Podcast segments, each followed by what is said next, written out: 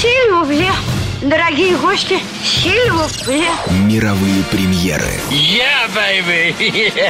Блокбастеры Голливуда. О, черт вас здесь подрает, здравствуйте! Все тайны и секреты кинозвезд. Его дел – это наше. Билеты на лучшие фильмы. Ну, за искусство. Программа «Синема». Поехали!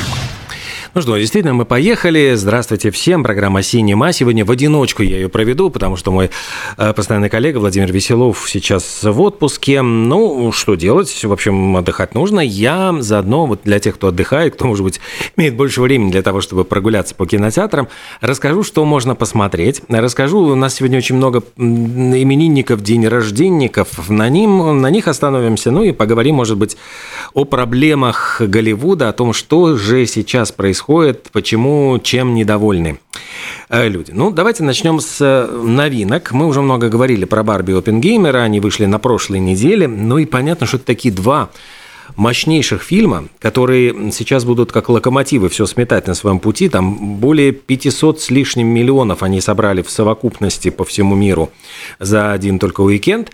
И Поэтому, конечно, это э, вот картины, которые, э, я думаю, привлекут внимание. Вот мы сейчас еще вернемся к ним. Но, тем не менее, две новенькие картины у нас выпускают. И одна из них – это фильм ужасов, он называется «Паутина», «Коубвеб». И это такой, я бы сказал, э, попытка снять такой классический ужасник, потому что все как будто бы по таким стандартным лекалам построено. Восьмилетний мальчик, э, какой-то старый дом, вот переезжает семья с единственным ребенком, и этот ребенок начинает слышать по ночам все время постукивание. Вот какие-то такие вот он начинает на эти постукивания отвечать, и, в общем, понятно, что ни к чему хорошему это все вот не приводит. Родители себя ведут тоже очень странно. Вместо того, чтобы как-то с мальчиком ну, прислушаться к его каким-то страхам там, и так далее, они все время отмахиваются. И единственное, кто э, серьезно относится вот к этим проблемам мальчишки, это его школьная учительница. Ну и понятно, что ничего там такого хорошего не будет, там все это будет скрывать еще какие-то секреты тайной семьи, в которые почему-то родители не хотят посвящать ребенка. И, ну, фильм получил противоречивые отзывы. Многие считают, что слишком все как-то так стандартно сделано, и нет в этом фильме какой-то такой вот оригинальной изюминки, которая бы отличала его от эм, очень большого количества продукции похожей. Ну, то есть он вторичен, скажем прямо. И, конечно, там очень много каких-то есть моментов, которые Э, обрываются, вот как будто бы они ни к чему не приводят. То есть они сделаны только для внешнего эффекта, и нет какого-то глубокого смысла, они получают развитие, как все-таки в каких-то очень продуманных, хороших историях, там ничего лишнего не бывает. Если ружье висит на стене, оно обязательно стреляет. То есть вот все, что мы видим, это все обязательно пригождается. Ну, вот э, такие отзывы. Я сам картину не смотрел, видел только трейлер к фильму. Страшненько, страшно, действительно жутко, пугающе. Но, с другой стороны, нарезать вот из большой картины под такую тревожную музыку всегда можно что-то с громкими звуками, шумами и так далее. Второй фильм называется «Схватка с дьяволом». Э, честно сказать, мне эта картина напомнила сразу же... Был такой фильм «Попутчик», где сыграл Рутгер Хауэр. И я, по-моему, это пел первый фильм с э, участием Рутгера Хауэра, который я увидел, и он меня поразил именно этот актер, насколько он в этой отрицательной роли э, маньяка такого, который преследует э, молодого человека, вот сидевшего за рулем машины, и всячески отравляет ему жизнь. Вот это все так очень было здорово сделано. Схватка с дьяволом очень сильно напоминает эту картину «Попутчик». Там, э, значит, главные роли играет Юэль Кинеман, он играет э, таксиста, ну, такого достаточно, ну, не совсем молодого совсем человека, но, э, ну, лет 30 таксиста, которому, которому садится в такси совершенно какой-то полу маньяк в исполнении Николаса Кейджа. С пистолетом тут же начинает его захватывать в заложники и угрожает вот убить его, его семью, вообще, в общем, расправиться там по-всякому. И если тот не будет выполнять его требования. И дальше э, в этой картине, вот насколько тоже по трейлеру можно понять, э, очень похоже на попутчика, то есть как будто бы главный герой имеет возможности намекнуть на то, что что-то нехорошее происходит, или полицейскому, или окружающим людям. Но этот вот маньяк говорит, что если ты хоть попытаешься кого-то позвать на помощь, я э, убью не только тебя, но и тех, кто на помощь придут. И действительно так это все достаточно жестко и пугающе все снято, но опять-таки фильм, мне кажется, немножко вторичен. И, конечно, если бы он был снят в 90-е годы, может быть, еще чем-то можно было удивить. Но сейчас как будто бы эта тема уже, э, ну, какая-то отработанное, что ли, в кино. Во всяком случае, есть прекрасные, блистательные вот картины в этом жанре, которые переплюнуть очень и очень сложно. Но, тем не менее, вот «Схватка с дьяволом» – это вторая новинка на этой неделе, которая э, вышла. Самый, конечно, кассовый фильм недели – это э, «Барби». Эта картина сумела заработать 155, по-моему, миллионов в американском кинопрокате, но не считая вот всего зарубежного проката. OpenGamer, кстати, заработал меньше, но у OpenGamer очень хорошие международные показатели. То есть э, эта картина имела большой-большой успех. Мы сейчас тоже поговорим об этом фильме OpenGamer. Но Барби – это не просто фильм. Наверное, это еще и яркое явление, это высказывание на тему женского феминизма, на тему, э, на тему моды, поскольку сейчас э, костюмы, которые использовались в фильме «Барби», э, модные всевозможные стрижки, нейл арт, я имею в виду, ну вот идеи маникюра, все это вот сейчас подхвачено и используется очень активно в, в целой индустрии вот моды и развлечений. И, конечно же, музыка, потому что это э, саундтрек, который нашпигован буквально вот летними хитами. И давайте мы с вами начнем знакомство с этим саундтреком с песней в исполнении Лизо. Это такая очень пухленькая, такая достаточно э, такая в весе э, американская певица, у которой были вот своего рода, по-моему, очень яркие хиты. Вот я забыл название вот первого хита, с которым она выстрелила, но тем не менее вот в саундтреке Барби у нее тоже имеется вот возможность блеснуть. И давайте немножко послушаем вот из саундтрека Барби.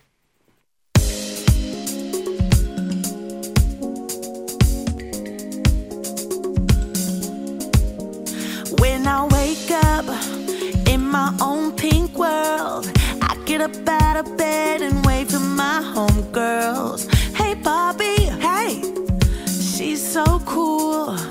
All dolled up, just playing chess by the pool. Come on, we got important things to do. It's her and her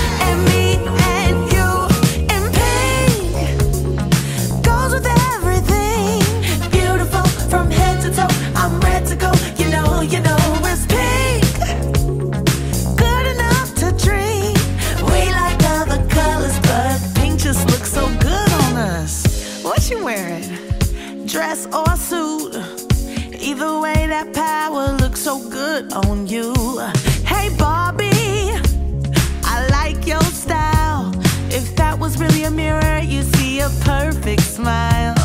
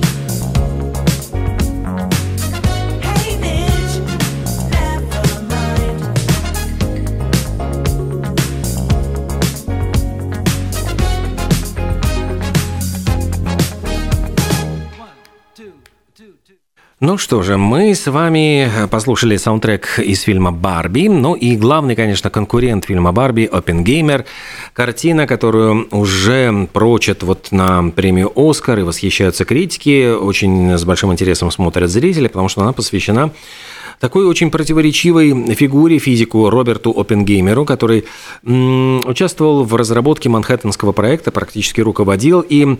И жизнь этого ученого, а, и сам фильм, кстати, основан на книге «Оппенгеймер. Триумф и трагедия американского Прометея» Кай Берт и Мартин Шервин, авторы этой книги, которая получила Пулитцеровскую премию. И вот уже появляется очень много интересных замечаний по поводу того, насколько картина получилась исторически достоверной, потому что постарался Кристофер Нолан э, все-таки сделать ее максимально убедительной исторически, но есть некоторые вот какие-то художественные допущения, потому что, конечно, мы понимаем, что искусство не может вот просто слепо копировать жизнь, и в частности, э, там упоминается факт о том, как Роберт Оппенгеймер пытался даже отравить своего наставника, поскольку во время э, обучения в Кембридже по-моему, э, у него возникли проблемы с э, своим наставником, и он чуть ли не по свидетельствам каких-то вот его э, очевидцев и друзей, которые с ним общались, он пытался значит, отравить яблоком своего научного руководителя. Ну и в фильме это обставлено таким образом, что это яблоко пытается съесть его коллега по физик Нильс Бор и Роберт Оппенгеймер еле-еле успевает предотвратить этот момент. Э, также, конечно, в, очень активно обсуждается Э, вопрос о том, насколько фашистская Германия была способна разработать ядерное оружие. И действительно, этому имелись предпосылки, ведь в самом начале 40-х годов немцы опережали все остальные страны в этих ядерных разработках. И немецкие физики Отто Ган и Фриц эм, Штрассман сумели расщепить ядро атома урана. Причем даже э, урановые рудники и заводы по производству тяжелой воды э, находились на оккупированных территориях. Казалось бы, у Германии есть фора, преимущество.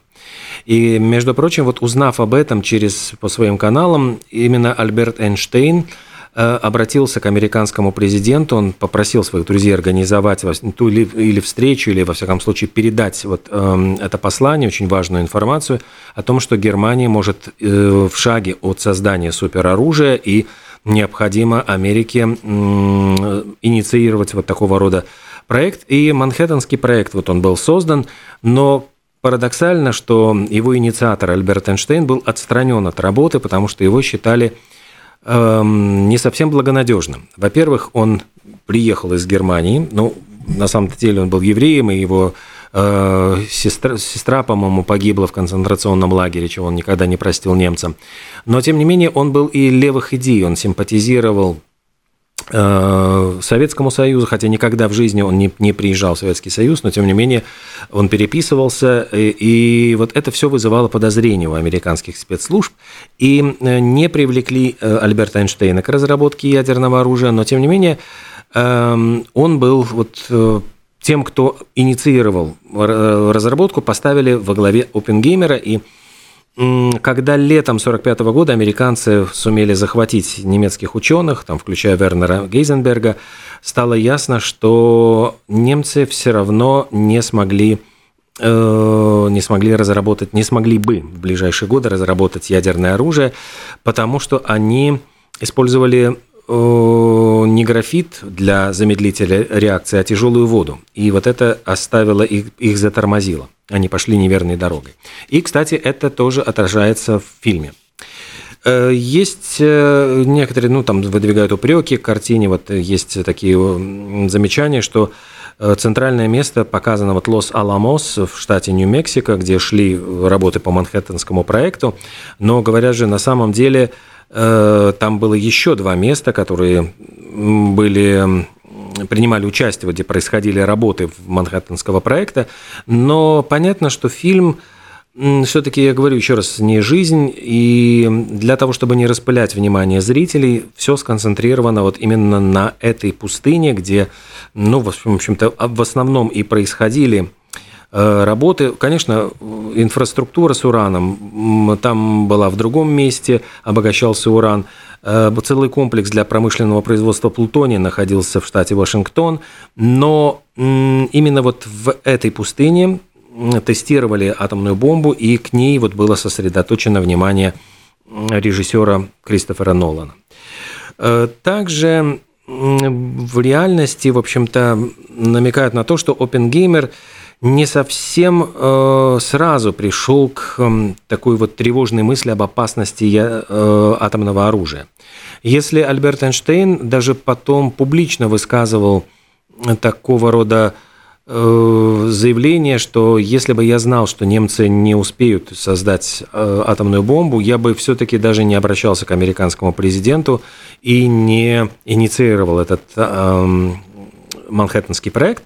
Но вот э, Опенгеймер изображен с самого начала как такой тоже скептик. Правильно ли я поступаю? Действительно ли я прав пытаясь создать такое страшное оружие. И вот Нолан нажимает вот на все эти педали, использует эти трагические струны характера и деятельности Опенгеймера. Хотя э, на самом деле он прекрасно знал э, разрушительную силу ядерного оружия. Он буквально через месяц уже после бомбардировки Хиросимы и Нагасаки выглядел очень довольным и потом очень радостным, что вот действительно все случилось и состоялось. Он даже консультировал военное руководство, которое готовилось вот сбросить бомбу.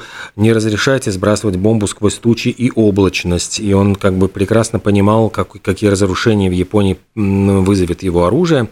Но вот э, в фильме немножко этот акцент постарались смягчить и сделать из него большего скептика, чем он был в реальной жизни. И еще одно вот допущение, которое Кристофер Нолан, я понимаю, сделал специально для, может быть, такого эффекта. Дело в том, что Опенгеймер э, в картине вот, э, Кристофера Нолана отправляется на встречу с Альбертом Эйнштейном, чтобы проконсультироваться о последствиях применения водородной бомбы. И на самом деле Э, он обращался к другому физику. Это консультация, это такое художественное допущение, встреча э, Эйнштейна и Оппенгеймера, но просто потому, что, может быть, Эйнштейн более известная фигура, и для зрителей это будет более интересно, чем некий Артур Комптон, о котором не так широко известно. Ну и в то же время, конечно, эм, объясняют вот именно почему выступал против, против водородной бомбы Опенгеймер, это было не из-за его каких-то гуманистических э, соображений, ну вот как пишут историки, а исключительно из-за того, что он сомневался в эффективности водородного оружия и боялся, что драгоценные вот исходные материалы будут потрачены впустую. Ну и, конечно, очень э, яркое вот центральное место в картине – это испытание проекта Trinity, когда Э, Нолан показывает вот очень детально и масштабно, как происходило испытание ядерного оружия, как участники ложатся на пол, ожидая взрыва, и причем э, именно в этот момент нет ничего, то есть нет никаких звуков, полная тишина, потому что в момент ядерного взрыва и пока э, звуковая волна донесется до места, где наблюдают за этими испытаниями, вот это практически, вот это момент полной тишины, который действительно состо... ну, соответствовал истине. И э, сохранились воспоминания физика Ричарда э, Фейнмана, который присутствовал тогда в июле на полигоне, и он сказал, что через, только через полторы минуты возник огромный шум, и был грохот, как гром. И говорит, до этого мы просто стояли в полной тишине и совершенно э, завороженные смотрели. Причем, по словам самого Фейнмана, его сыграл Джек Куэйт в картине, он наблюдал за процессом через лобовое стекло автомобиля и был едва ли не единственным, кто отказался использовать очки, как сделали все остальные. Он действительно видел вот своими глазами эту вспышку ядерную, э, которая произошла. И у Киллиана Мерф, э, Мерфи, как раз который сыграл роль Опенгеймера, вот он произносит фразу из Бхагават-гиты «Я смерть, разрушитель миров», и это тоже вот зафиксированный факт исторический в этот момент испытания. Ну и что еще можно сказать вот про этот фильм «Опенгеймер» в странах Индии и Ближнего Востока, там э, используют э, особую версию, изменен, несколько измененную версию. При помощи компьютерной графики цензоры одели э, обнаженную Флоренс Пью и на нее надели черное платье. То есть э, актриса, она сыграла любовницу Опенгеймера – а в Индии запрещено вот показывать нагота вот на Ближнем Востоке на экране запрещена, и таким образом в Индии избежали повышения возрастного рейтинга, поскольку вот э, сейчас просмотр возможен детям э, с 12 лет в сопровождении родителей. Ну и заявляют, что такое вот проявление, как сказалось бы, цензуры э, является обычной практикой. Ну а между тем, давайте мы все-таки вспомним еще один саундтрек вот с Дуалипы, может быть, тоже продолжим, э, из фильма «Барби», который тоже, кстати, вот тоже вызвал, может быть, какое-то небольшое недовольство в в прокате, поскольку я имею в виду стран Ближнего Востока, поскольку в нем так показана раскрепощенность женщины, всячески подчеркивается, ну вот педалируется, можно сказать, их права. Ну и в связи с этим, конечно, возникает тоже очень много всяких претензий к картине. Ну, а мы с вами давайте окунемся в мир э, Барби и послушаем еще один саундтрек к этому э, фильму в исполнении Дуалипы. Липы.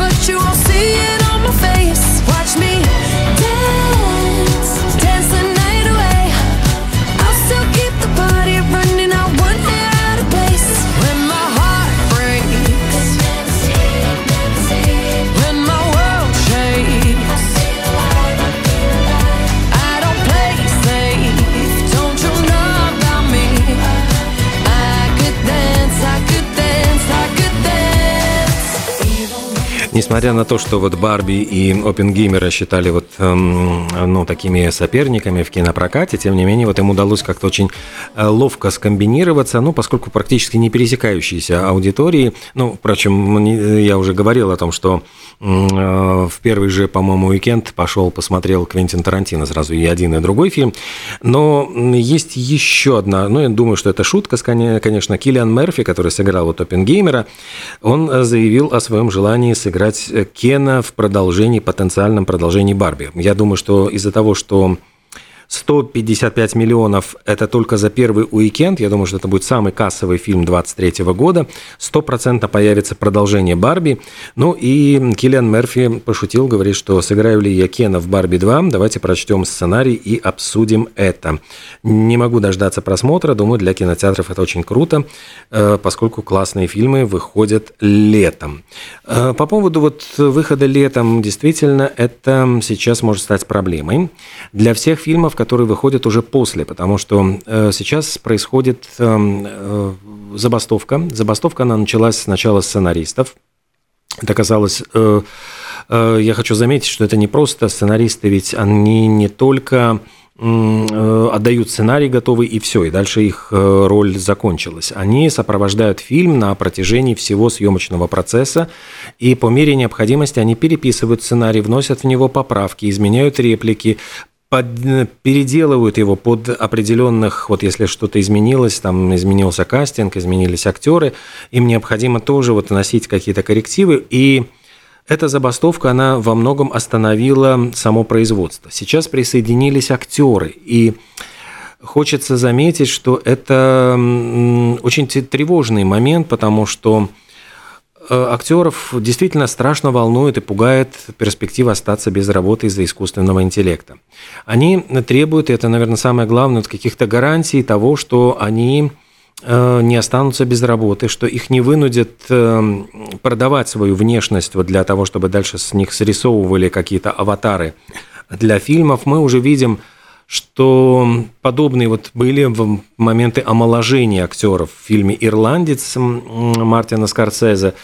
А вот учитывая, есть очень интересная тенденция, по-моему, проводился опрос, вот какие 20 самых популярных актеров и актрис называют зрители, и оказалось, что абсолютное большинство из этих первой двадцатки – это все актеры старше чуть ли не 50 лет – и когда вот мы начинаем перебирать вот звезд, в самом деле вот сейчас сложилась какая-то странная парадоксальная ситуация, когда, э, ну, посмотрите, вот если взять 80-е, 90-е годы, это было время молодых актеров, молодых, которые буквально врывались на экраны, сметая все на своем пути, тот же самый э, Том Хэнкс, который появился, э, Том Круз, э, который сразу же практически моментально стал звездой, еще вот в возрасте там чуть больше 20 лет.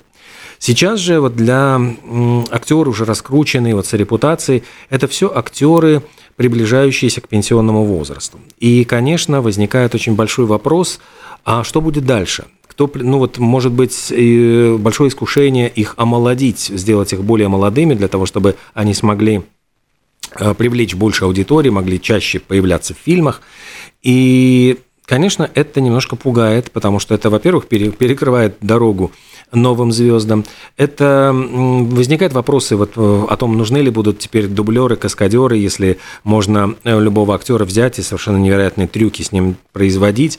Том Круз возмущается, потому что он говорит, что его как раз фирменный знак вот то, что он сам самостоятельно производит все трюки, а практически вот сейчас это все э, может оказаться под сомнением и запретом. И вот мы видим и сталкиваемся с тем, что вот эта забастовка актеров, это запрещение просто им не просто сниматься, но и принимать участие во всех рекламных интервью, появляться на обложке журналов, выходить на красную дорожку на премьере фильма. Это очень важные моменты, которые э, являются ну, для раскрутки картин первоочередными. И сейчас говорят, что уже Дисней э, решил отложить э, премьеры своих картин – это комедия «Следующий гол победный», «Бедный несчастный», драма «Журнальные мечты», мультфильм «Заветное желание». Это все вот отложенные премьеры, потому что они боятся, что без э, такой ну, поддержки эти картины могут провалиться в прокате. Ну или, во всяком случае, не собрать вот то, что они, на что они рассчитывали.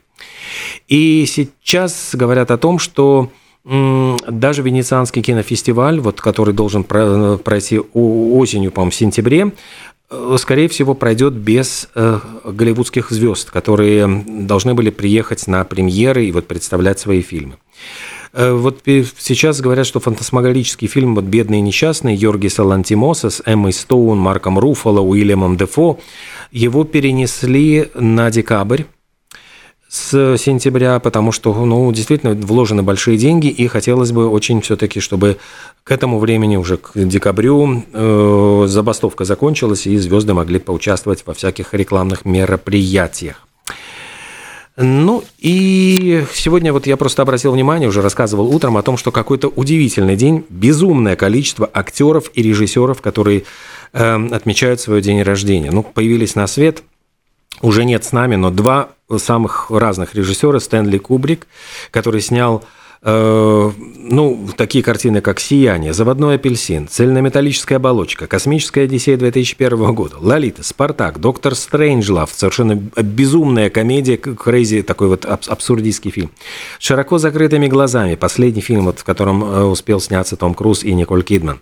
Барри Линдон. Вот эти картины, они все абсолютно в разных жанрах. Это историческое кино, военное кино, э, драмы, триллеры, фильмы ужасов, космические оперы. Это практически вот в каждом из жанров Кубрик заложил какие-то вот основы, и этими идеями Кубрика до сих пор пользуются.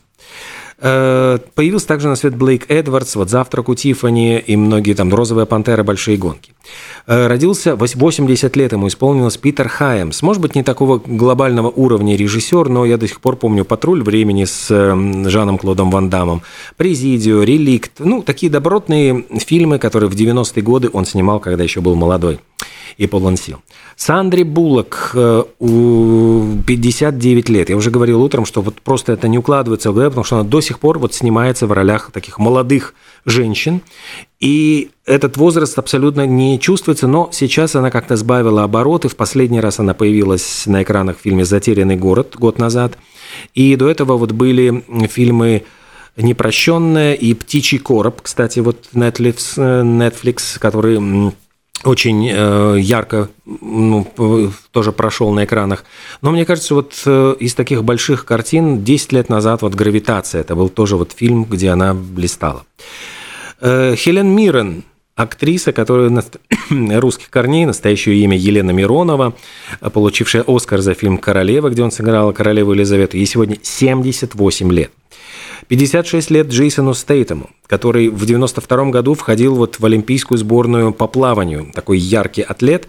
Он снимался сначала в клипах «Yellow», э, «Рейжи», и затем он начал сниматься в, у Гая Ричи «Карты, деньги, два ствола», «Перевозчик», «Неудержимый», сейчас целая франшиза, «Форсаж», где он сыграл сначала отрицательного персонажа, потом вошел в обойму постоянных, поскольку настолько он ярко выглядел. «Адреналин», конечно, вот картина, которая совершенно тоже вот безумный фильм, который, как ни странно, вот такой guilty pleasure мне очень-очень нравится. Так что очень много действительно тех, кто сегодня отмечает дни рождения, и это здорово. Ну, и что из мира кино, то есть вот как-то звезды сошлись. И, конечно, еще вот э, Кевин Спейси. Я еще раз напомню, что сейчас продолжается слушание дела, и э, актер, который дважды получил премию «Оскар», который долгое время был художественным руководителем лондонского театра Old Week. Сейчас ему вменяются действительно преступления вот, э, сексуального характера, за которые он может быть даже посажен в тюрьму. И вот этот процесс продолжается.